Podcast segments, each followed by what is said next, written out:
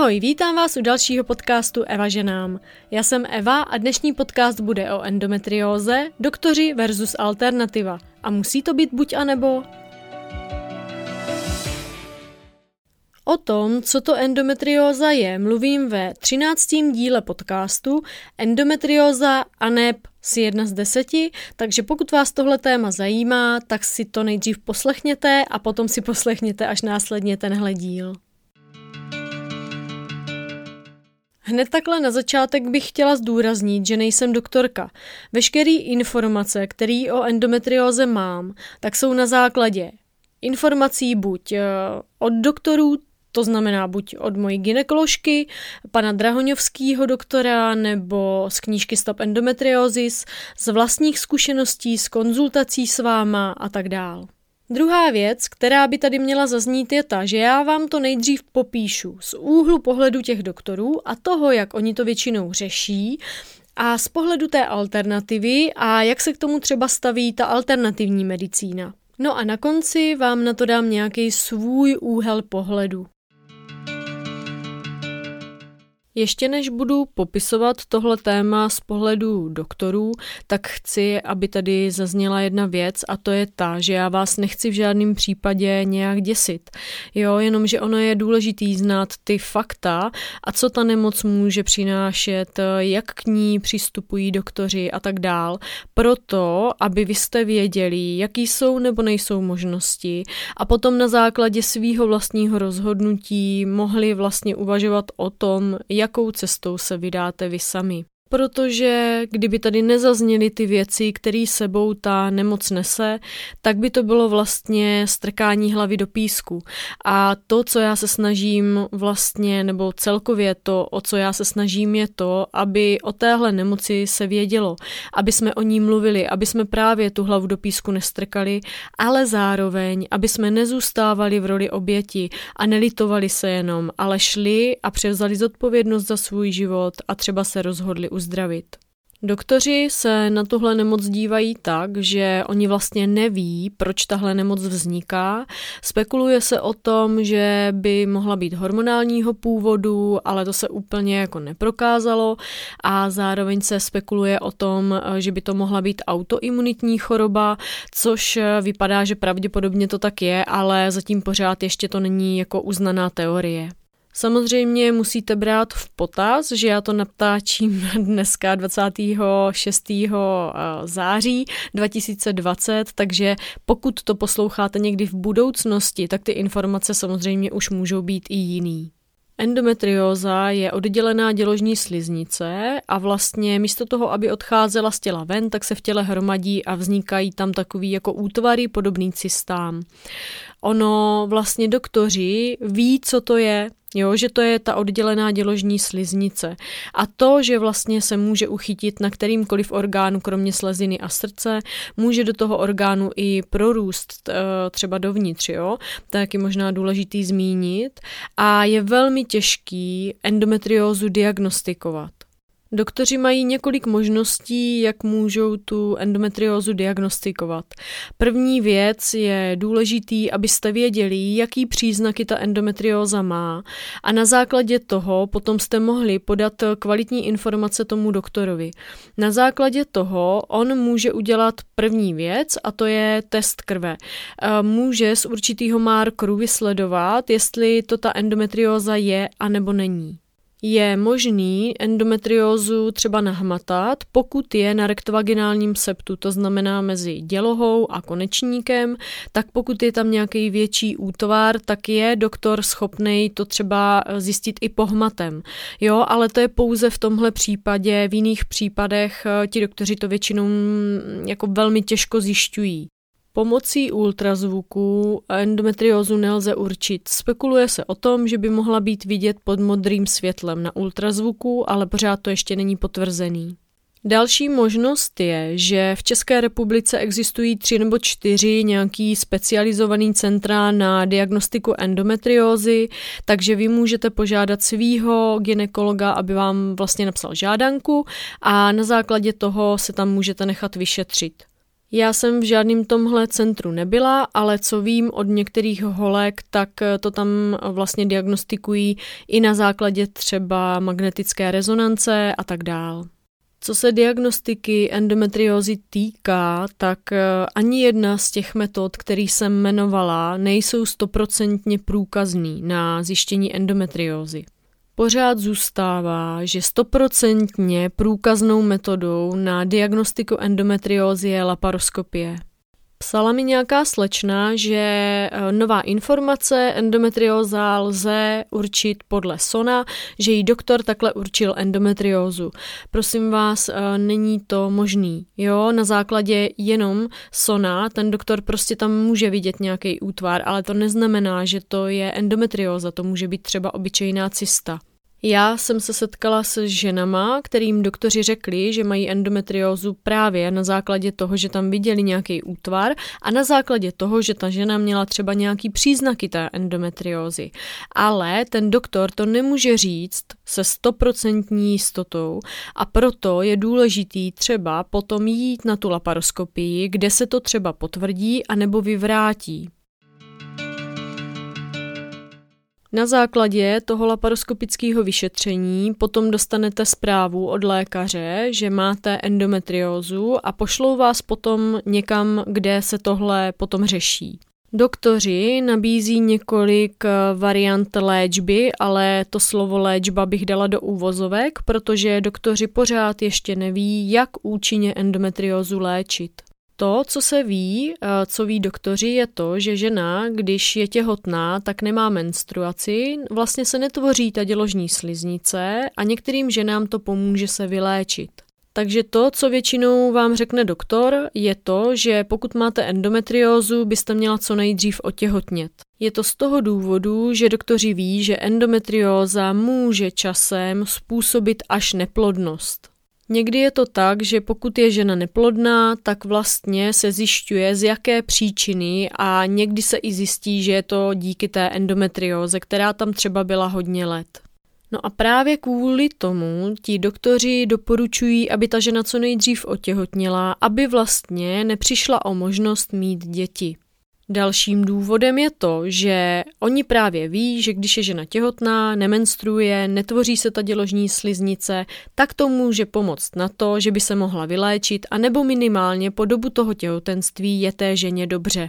Když mluvím o tom, že je té ženě dobře, tak to myslím tak, že vlastně po dobu toho těhotenství většinou ty ženy nemají žádné bolesti.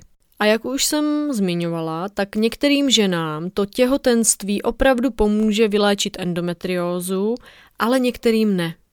Další možnost v úvozovkách léčby je to, že vám vlastně nabídnou hormony, který vy budete brát eh, bez přestávky. To znamená, že nebudete mít menstruaci, to znamená, že budete v umělým přechodu. To ale znamená, že to sebou ponese všechny ty příznaky, který klimakterium má. Vy vlastně nemáte menstruaci, to znamená, že tam většinou dochází k velkým výkyvům nálad, což je dost blbý, protože ženy s endometriózou už tak tu psychiku mají hodně nalomenou a hodně jim skáče nálada. Takže když ty hormony začnou brát, tak většinou jim hodně se tohle projevuje mm, jakoby v extrému. Jo? Většinou to ale trvá tři měsíce a potom to tělo se s tím nějakým způsobem srovná a většinou je to pak po těch třech měsících jako lepší. No, ale zároveň to taky může znamenat, že přiberete na váze, budou vám vypadávat vlasy, narostou vám chloupky na horní mrtu, budete mít velký výkyvy teplot na těle a tak dál. Zároveň bych tady chtěla zmínit, že samozřejmě není to případ každé ženy. Každá žena samozřejmě ty hormony, když je bere, reaguje jinak. A pro někoho věřím, že to může být i jako v pohodě, že ty uh, vlastně následky toho um, nemenstruování můžou být jako jiný, může to být třeba v pohodě, já nevím, ale je to z toho důvodu, že každý tělo reaguje na nějak nějakou hormonální změnu úplně jinak, protože každý jsme hormonálně nastavení úplně jinak, jo? Takže člověk nikdy neví vlastně, co ty hormony s tím tělem udělají.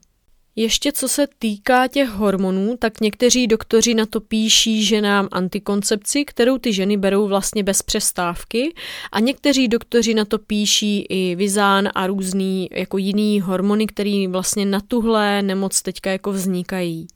Ty hormony se většinou doporučuje brát maximálně rok a pak si dát nějakou přestávku, ale vím o tom, že někteří doktoři píší třeba antikoncepci ženám tak, že to berou bez přestávky třeba tři roky a tak dál.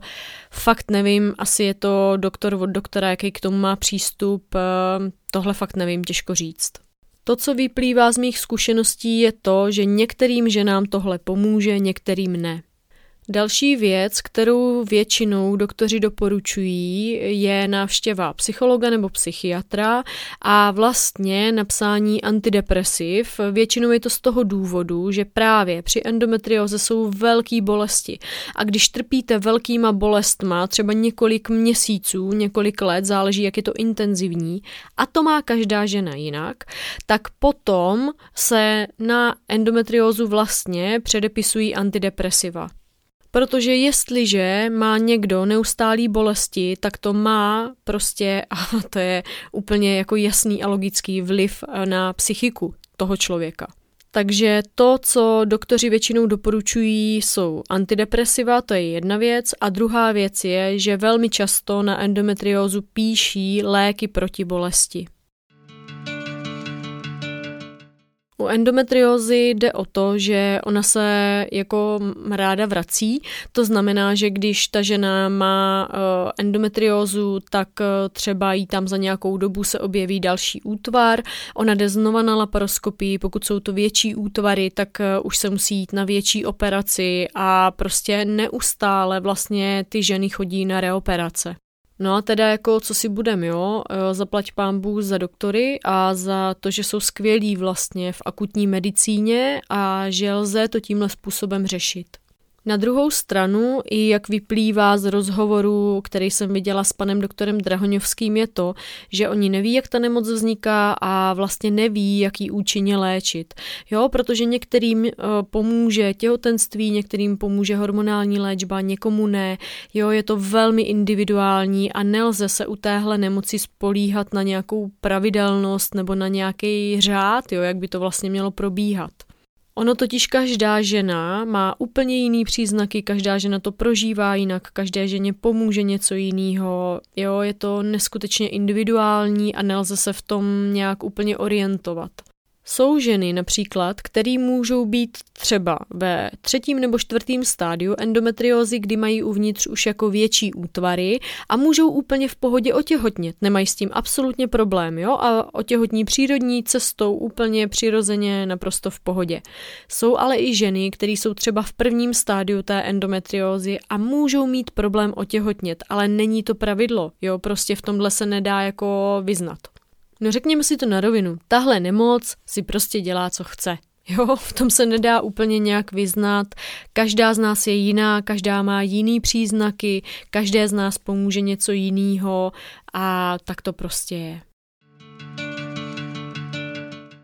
Z pohledu alternativní medicíny zde zmíním hlavně psychosomatickou příčinu endometriózy, která se uvádí ve většině literatury, z pohledu alternativní medicíny se hlavně zaměřím na psychosomatickou příčinu endometriózy, což eh, podle literárních zdrojů může být eh, odmítání svého ženství nebo nějaké jeho části.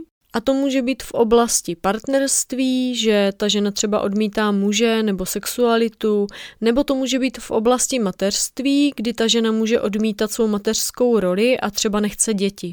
Žena je totiž celistvá, pokud je partnerkou a matkou, ale pokud se brání některýmu vlastně z toho aspektu toho ženství, tak to její tělo vlastně to může dávat najevo tím způsobem hele, já jsem tady, všimni si mě. A to tělo vlastně nemá moc možností, jak na sebe upozornit, ale prostřednictvím bolesti to jde velmi dobře, že jo. Takže ta endometrióza vlastně způsobuje docela dost velký bolesti a tím vlastně na sebe upozorňuje. Upozorňuje na to svoje ženství a na to lůno. V souvislosti s tím, jak pojímá endometriózu psychosomatika, může potom pomoct některá z alternativních způsobů v uvozovkách léčby, jako třeba kineziologie, rodinný konstelace. Rodinný konstelace jsou fajn na to, abyste si právě například narovnali tu cestu v té, mm, dejme tomu, ženské línii uh, směrem jako zpět a nebo si narovnali svůj vztah k mužům například, což může být i přes vlastně cestu té mužské části vlastně té rodiny, jo, jakoby vyřešit si vztah s tátou nebo se sourozencem a tak dál.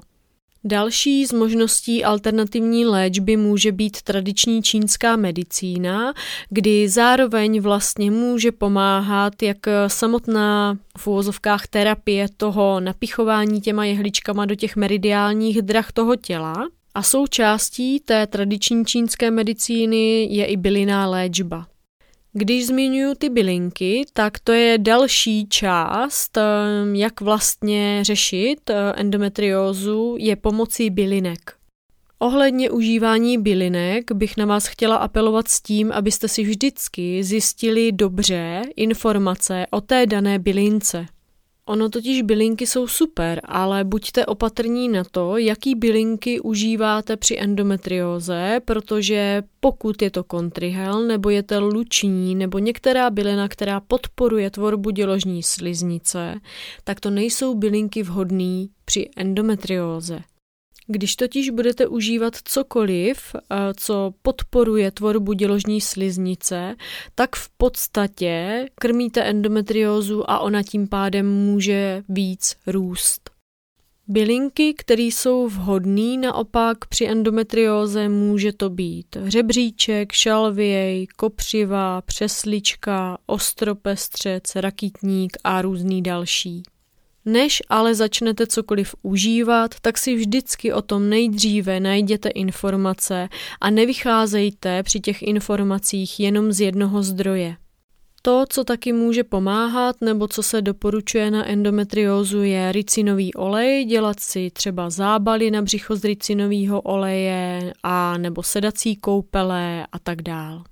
Další věc, co může pomoct eh, při léčbě eh, endometriózy, je ajurvédská medicína, ale je to zajímavý pozorovat, že někomu pomůže tradiční čínská medicína, někomu ajurvéda, jo, což jsou vlastně úplně jako protichůdné věci.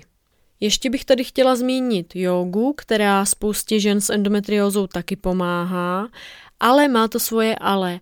Prosím vás, pokud začnete chodit například na hormonální jogu, která se taky doporučuje ženám s endometriózou, tak si prosím vás zjistěte, jaký záměr té hormonální jogy tam je. Říkám to z toho důvodu, protože ve většině případů, pokud se jedná o hormonální jogu, tak tam se podporuje ženství, což je správně, to je jakoby ta dobrá věc, jenže tam jde i o ty fyziologické změny a jelikož se tam podporuje to ženství, podporuje se tam tvorba vlastně estrogenu, tak to zase není úplně tak jako vhodný pro ženy s endometriózou, protože to zase podporuje větší tvorbu té děložní sliznice. Mezi alternativní způsoby léčby endometriózy by se dalo zahrnout spousta dalších jiných věcí. Já jsem tady vyjmenovala jenom nějaký ty nejzákladnější, ale samozřejmě jich existuje víc. Ale to, co je určitě důležitý, aby tady zaznělo, je to, že každá z nás je jiná a každé ženě v tomhle směru, co se týká nějaké alternativy, pomohlo něco jiného. Ono by se dalo říct, že do toho alternativního způsobu léčení té endometriózy by se dala zahrnout psychoterapie nebo jakákoliv terapie vlastně na práci s psychikou. Zároveň by se zde dala zahrnout i změna stravy na protizánětlivou. Tyhle dvě věci jsou ale někde jako na pomezí mezi klasickýma doktorama nebo tou klasickou medicínou a mezi alternativou. Protože například z publikace Andrew Cooka eh, v knize Stop Endometriosis and Pelvic Pain vychází, že vlastně protizánětlivá strava eh, pomáhá ženám s endometriózou, protože endometrióza v podstatě způsobuje zánět v těle. No a zároveň by se dalo říct, že pomáhá i práce na psychice a nemluvím o antidepresivech, samozřejmě ty můžou pomoct krátkodobě, ale pokud ta žena chodí na nějakou terapii, ať je to psychoterapie nebo nějaká jiná alternativa, kde mluví o tom, vlastně co se jí děje, zjišťuje příčinu té nemoci, proč ta nemoc přišla konkrétně k ní a tak dál a řeší to, tak vlastně dochází i potom ke zlepšení toho zdravotního stavu. Co se týká nějakého mýho pohledu na věc, tak bych zde chtěla zmínit určitě to, abyste se nenechali od doktorů vystrašit. Mně se líbilo video na YouTube, kde je eh, Jaroslav Dušek eh, s doktorem Janem Šulou, kde ten Jan Šula mluví o tom vlastně, že nemoc má několik stádií, asi sedm, myslím, že jich uvádí. A první stádium už je to, že vy přijdete k tomu doktorovi a vlastně podlehnete tomu strachu, který na vás ten doktor přenese. A to, že doktoři neumí tuhle nemoc léčit účinně nebo že tvrdí, že to je nevyléčitelná nemoc, tak to ještě nemusí vůbec nic znamenat. Vědci stále přicházejí na nový a nový způsoby léčby různých chorob, takže já věřím tomu, že jednou přijdou i na to, co by mohlo pomoct na endometriózu. Zároveň bych tady chtěla zmínit to, že existuje spousta žen, který se z endometriózy vyléčili a na to si myslím, že je velmi důležitý se soustředit. Jak je možný, že když doktoři tvrdí, že to je nevyléčitelná nemoc, tak se některé ženy vyléčí a doktoři to potom označují za spontánní vyléčení. A nazývají to tak, protože vlastně oni nedokážou to nějak vědecky jako dokázat, proč se to stalo. Jo, ale důležitý na tom je to, že to existuje a že to jde. Další věc ohledně doktorů, kterou bych vám chtěla doporučit, je ta, abyste si napsali otázky, které na toho doktora máte předtím, než jdete k němu do ordinace. Ono se totiž většinou stává to, že vy víte v hlavě, na co se toho doktora chcete zeptat a pak vejdete do té ordinace a jakoby vlastně se vám to vypaří úplně z hlavy. Nebo ten doktor se vás ptá na nějaký věci nebo vám něco říká a vy mezi tím zapomenete to, na co jste se vlastně chtěli zeptat. Takže to, co já vám chci říct, je, abyste věděli, že máte právo na to se ptát a chtít vědět. A zároveň taky chci na vás apelovat v tom, abyste si ověřovali ty informace, které od toho doktora dostáváte. Ono je někdy totiž velmi zajímavý, když vám doktor dá nějakou diagnózu, jít potom za dalšíma dvěma nebo třema doktorama a vlastně si to ověřit. Ono se totiž taky může stát, a velmi často se to stává, že co doktor to názor a každý ten doktor vám řekne něco trochu jiného. Což je samozřejmě v pořádku, ale zároveň vám to dá taky mnohem lepší pohled na tu věc, která se vám děje a na základě těch informací potom se můžete vy sami rozhodnout, co uděláte. Proč to tady zmiňuju, je hlavně ten důvod toho, že já jsem kdysi dávno měla krvácení při sexu. No a dva doktoři nezávisle na sobě mě vlastně říkali, že bych měla jít na konizaci čípku, což znamená, že vlastně oni chirurgicky zřežou, jakoby uříznou kousek toho čípku vlastně a to mě jako tvrdili, že by mělo pomoct. No ale ani jeden z těch doktorů mi nebyl schopný říct, co mi teda je, a když jsem se ptala, říkám, no a jako pomůže to, tak na to reagovali tím způsobem, no jako mělo by to pomoct. Jo, oni vlastně nevěděli, co mi je, ale vlastně doporučovali mi operaci. No a mě to bylo jako podezřelý, že jo. Tak jsem nakonec uh, se dostala k jednomu specialistovi na čípky, který mi to ukázal vlastně, jak ten čípek vypadá i na kameře. Jo, já jsem ho vyloženě viděla a vlastně mi vysvětlil, že ten čípek je jakoby poodhalený, že jsou tam vidět tak tři žilky a že vlastně tím pádem při sexu potom dochází k tomu, že ty žilky prasknou a krvácí to.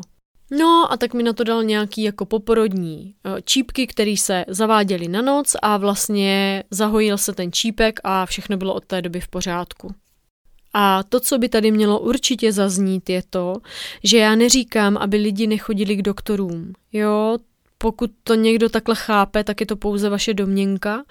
Já říkám to, abyste chtěli informace a abyste mm, nad věcma přemýšleli, abyste se nerozhodovali na základě prostě něčeho, co vám někdo řekne. Je to jeden člověk, jeden názor. Ale to, co je důležitý, je ptát se, chtít vědět a potom se rozhodovat na základě co nejvíce informací. A to, co považuji za důležitý ještě říct, je to, že máte právo na to si vybrat svýho doktora. Často se totiž stává, že mi chodí zprávy od žen, že se bojí jít ke svýmu ginekologovi nebo že je odbil ten ginekolog a tak dál. Máte právo na to si vybrat doktora, kterýmu budete věřit a vyzkoušejte klidně 10 ginekologů, 15 nebo 20, to je jedno, ale zůstaňte u člověka, kde budete cítit, že ten doktor se vám věnuje, že ho zajímáte a že k němu cítíte důvěru. Ono se to samozřejmě týká doktorů obecně, ale co se týká té ginekologie, tak si uvědomte, že vlastně to je náš jakoby nejcitlivější, nejzranitelnější orgán. Jo, na tu ginekologii chodíme opravdu často. Vemte si, že jako muži třeba na tyhle prohlídky nechodí téměř vůbec.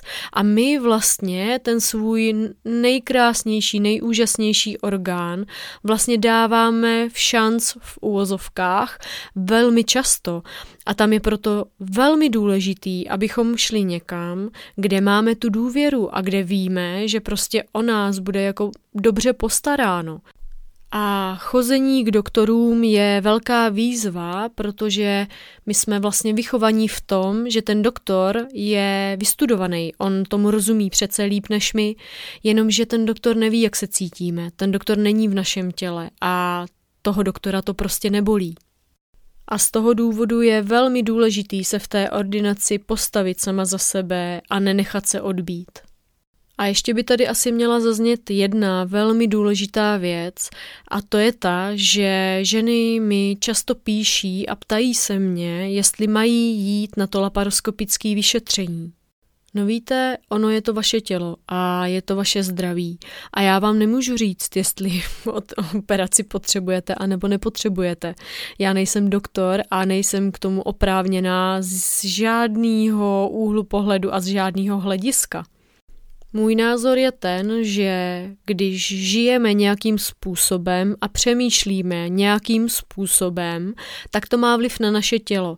A pokud já si tím, jak žiju, způsobím svou nemoc, tak k tomu podle i toho potom musím samozřejmě přistupovat.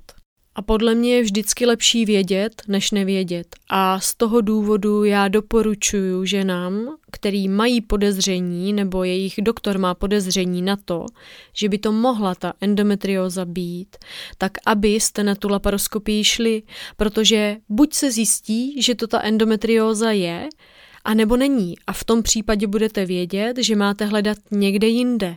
Ale v každém případě je to pro vás velmi, velmi hodnotná informace. Protože i z hlediska například té psychosomatiky vy potřebujete vědět, co konkrétně vám je, abyste podle toho mohli se sebou pracovat tak, abyste se mohli vyléčit.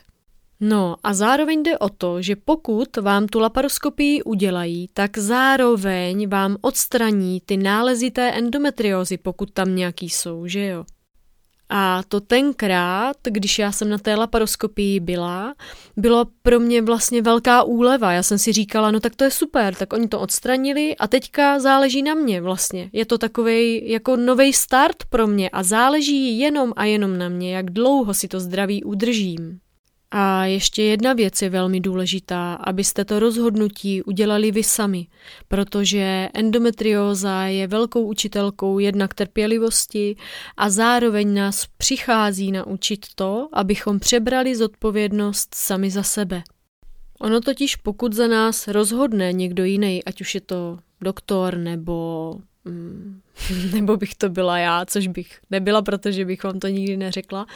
Ale když vlastně směrujete tu odpovědnost eh, za sebe na někoho jiného, tak se děje to, že vlastně tu odpovědnost odezdáváte někomu jinému a to je vlastně to, že zůstáváte třeba v roli oběti, protože pokud se něco pokazí na základě toho, že jste se v úvozovkách špatně rozhodli, tak to ale nebylo vlastně vaše rozhodnutí, že jo? To vám někdo poradil, takže se můžete potom zlobit na toho člověka a ne sami za sebe, jo? A ono je velmi důležitý se učit rozhodovat se podle sebe, protože to je i dospělost, jo? A my většinu svýho života zůstáváme v roli dítěte, což je velmi, velmi podobný z rolí oběti.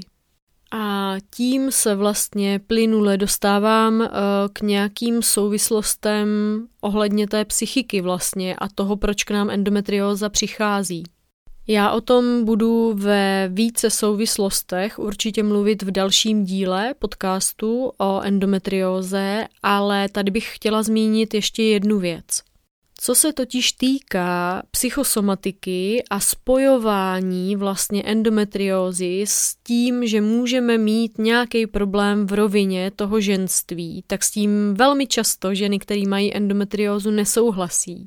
A je to úplně v pořádku. Já si pamatuju, že když jsem začala mít nějaký ginekologický potíže a někdo mi řekl, no to budeš mít asi problém s ženstvím, tak já jsem si říkala úplně, no jako nemám úplně ten jako pocit, jo, prostě. A dlouho jsem nemohla přijít na to, kde je teda zakopaný ten pes, jo, protože všechno to pořád bylo jako obecný. Až jsem došla k tomu, že jsem na to šla jako logicky, jo, že jsem si řekla, OK, tak jak to teda já mám? Takže já mám problémy se sexem s tím, že vlastně mám jako bolesti při tom sexu. To znamená, že vlastně ten chlap fyzicky do mě nemůže vstoupit. To znamená, že mám problém s přijetím chlapů ve svém životě, a jako aha, jo, a teprve jako mi to docvaklo všechno. A ono většinou to bývá tak, že co nás nejvíc zlobí, nebo u čeho se nejvíc zlobíme, nebo co nejvíc odmítáme, tak eh, může naznačovat, že tam je právě ten zakopaný pes v úvozovkách. Jenom je důležitý přijít si na to, kde to já mám konkrétně, protože ano, endometrióza k nám ženám chodí s nějakým vzkazem a jsou tam nějaký obecný roviny, proč za náma ta nemoc chodí, ale to, kde konkrétně to každá žena má, je u každé ženy jiný a každá žena to má jinde a je velmi důležitý přijít na to, co nám ta nemoc vlastně přišla říct, abychom s tím podle toho potom mohli pracovat. Takže doktoři anebo alternativa jsou ženy, které jdou cestou vlastně doktorů, jenom o, té léčby o, pomocí vlastně doktorů, jsou ženy, které si vybírají pouze alternativní cestu a já si myslím, že by to mělo jít ruku v ruce. Protože víte, mně to přijde, že ať je to ta volba nebo ta druhá, tak v obojím je to vlastně extrém a já nemám moc extrémy ráda, já mám ráda zlatou střední cestu. A tohle je čistě můj úhel pohledu, ale já si pamatuju, kdy jsem viděla kdysi nějaký dokument o nemocnici v Německu, kdy součástí té nemocnice bylo psychosomatický centrum. A bylo velmi zajímavé to pozorovat, kdy tam třeba mluvil klasický mozkový chirurg a zároveň tam zmiňoval léčbu dotekem třeba. Oni to tam měli udělaný totiž tak, že po operaci, když ten člověk ležel na tom pokoji, tak tam přišlo třeba pět nebo šest sestřiček a vlastně jezdili nad ním rukama, drželi nad ním ruce a vlastně mu dávali svou energii. A oni zjistili, že vlastně tím pádem se ten člověk rychleji uzdravuje. No ale všimněte si toho, že tam nepřišla jedna zdravotní sestra, ale bylo jich tam třeba šest. To je z toho důvodu, že kdyby tam byla jedna, tak se vyčerpá, jo, protože ten člověk po operaci má nízký vibrace a potřebuje hodně té energie, proto těch sester tam přišlo víc. V tom dokumentu taky bylo o síle myšlenky a právě o tom, jak to, jak přemýšlíme, má vliv uh, i na to fyzické tělo jako takový. No a já si pamatuju, že mi přišlo jako zvláštní tenkrát, že jako vlastně je to Německo, jo? že je to tady kousek a jak je možný, že tam tohle jako jde a u nás to prostě jako není, jo? že jako dost dobře to vlastně jako doteď nedokážu pochopit, že vlastně to kousek a tam to dělají a mají to ověřený a ví, že to funguje a tady u nás to ještě není, no tak prostě nevím, doufám, že někdy snad to bude, no. A to, o čem mluvím, hezky koresponduje s tím mým přístupem vlastně k tomuhle tématu. Já jsem taky byla v roce 2016 na laparoskopii, kde mi zjistili endometriózu. A potom jsem kompletně změnila stravu na základě toho, že mi to ginekoložka doporučila. Začala jsem na psychice pracovat. Jo, a začala jsem si měnit svoje nastavení v životě, svoje postoje a vlastně i svůj přístup celkově k životu. A já můžu s velkou radostí říct, že letos v červnu 2020 to jsou vlastně čtyři roky od té laparoskopie, na které jsem tenkrát byla a já můžu fakt eh, říct, že jsem nesmírně za to šťastná, že nemám bolesti a jsem v pořádku, vlastně cítím se v pořádku. Já nemám žádný fyzický důkaz toho, že bych byla zdravá, protože jakmile vám doktoři diagnostikují endometriózu, tak vám nikdo nedá papír na to, že jste vyléčená. Ale pro mě důkazem toho, že jsem zdravá, jsou ty fyzické projevy vlastně. To, že já vidím, že jsem v pořádku, že nemám žádnou recidivu, nebyla jsem na žádné další operaci a prostě jediný doktor, kam chodím, tak je občas tam moje ginekoložka, ale v podstatě si tam chodím s ní jako pokecat. Jo, takže to je pro mě velkou výhrou a vlastně na to potvrzení toho, že jsem zdravá, ani žádný papír nepotřebuju. Ale taky možná by bylo dobrý zde zmínit, že to neberu jako samozřejmost. Že si uvědomuju, že záleží jenom na mě, jak dlouho si ten stav toho zdraví udržím. A taky si uvědomuju to, že to nemusí být permanentní stav toho zdraví. A vážím si každýho dne, kdy je mi dobře. A pokud by se endometrioza znova objevila, tak to budu brát jako vzkaz – a budu vědět, že jsem na té cestě udělala někde chybu a začnu znova. A teď už vím, že to jde a že to jde na docela dlouhou dobu si to zdraví udržet, i kdyby se cokoliv jiného stalo. A to si myslím, že je velká motivace, nebo může být pro vás, ale každopádně je to velkou motivací pro mě. A hlavně jsem tím chtěla říct to, že si myslím, že neexistují výjimky, že to, že se nějaká žena s endometriózy vyléčí, to neznamená, že dělá něco líp, anebo prostě, že je něčím lepší, to v žádném případě. Já to zde říkám hlavně z toho důvodu, protože věřím tomu fakt celým svým srdcem a celou svou duší, že každá jsme schopná se vyléčit a že to záleží prostě jenom a jenom na nás. A to bych chtěla, abyste si odnášeli vlastně z tohohle podcastu, že ať vám tvrdí kdokoliv cokoliv vlastně. Ať vám tady říkám já cokoliv, ať je to prostě pozitivní nebo negativní, ať to na vás působí vlastně jakkoliv, tak vám chci říct, že hlavně vy jste strůjci svýho života a že to, jestli se vyléčíte, záleží na vás a já vím, že všichni můžeme že to záleží na nás. Ano, nepůjde to hned prostě, jo, nebo nemusí to jít hned, protože my jsme si několik let zakládali na tu nemoc, takže jako to nejde prostě takhle, jo, ale důležitý je vědět, že to jde. A nejenom já jsem toho důkazem, je těch žen mnohem víc, který se vyléčili. A to je podle mě to důležitý, na co je potřeba se soustředit.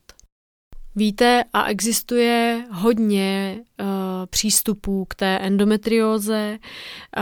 Um, a to, co já zde nechci jako mluvit konkrétně, ale to, co si myslím, že je důležitý, tak je to, abyste se zaměřili na ty lidi anebo na skupiny, který k téhle nemoci přistupují z toho pozitivního úhlu pohledu a ne, abyste se v tom babrali, eh, v tom slova smyslu, že byste byli pořád jenom v té negaci, jo, v bolestech a v tom, jak je to na hovno a v tom, že s tou nemocí bojujete.